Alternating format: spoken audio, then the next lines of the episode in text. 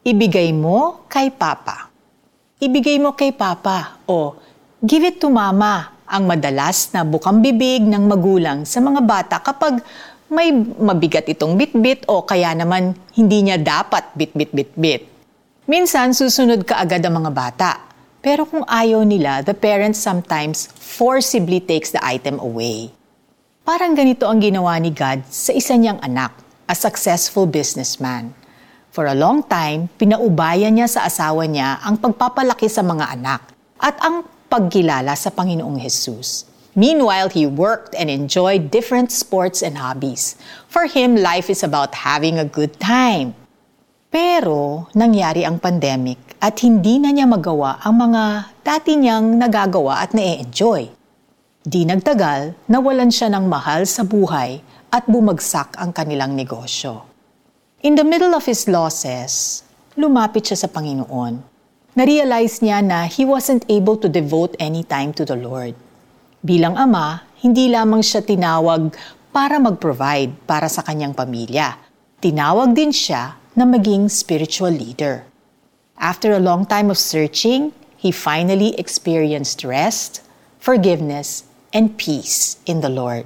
There are times na kailangan tayong ilayo ni God o kaya naman ilayo sa atin ang mga bagay na hindi nakakatulong sa atin. He takes the good away to make room for the best. Ngayon, malaki ang pagbabagong naganap sa tahanan ng businessman.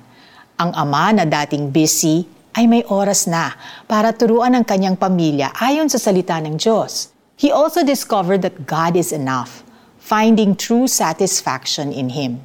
After some time, sumunod din ang kanyang mga anak. They are now leading their own small Bible study groups.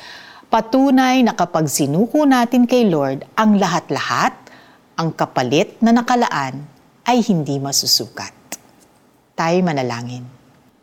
Panginoon, You only want what is best for me at hindi ninyo mailalagay sa aking kamay ang best kung may hawak-hawak pa ako.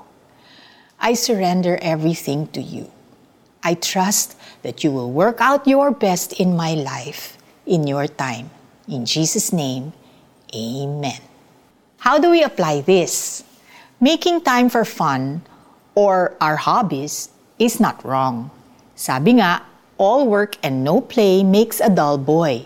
Pero hindi sa lahat ng oras nakakabuti ito. Ano ang pwede mong ipagpaliban to pursue the priorities of the Lord? Like Bible reading, spending time with your family, and being with other Christians. Ang naghahangad na magligtas ng kanyang buhay ay mawawalan nito.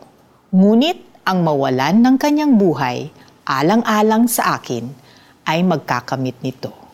Matthew chapter 16, verse 25. This is Felici Pangilinan Buizon, encouraging you to pursue intimacy with the Lord.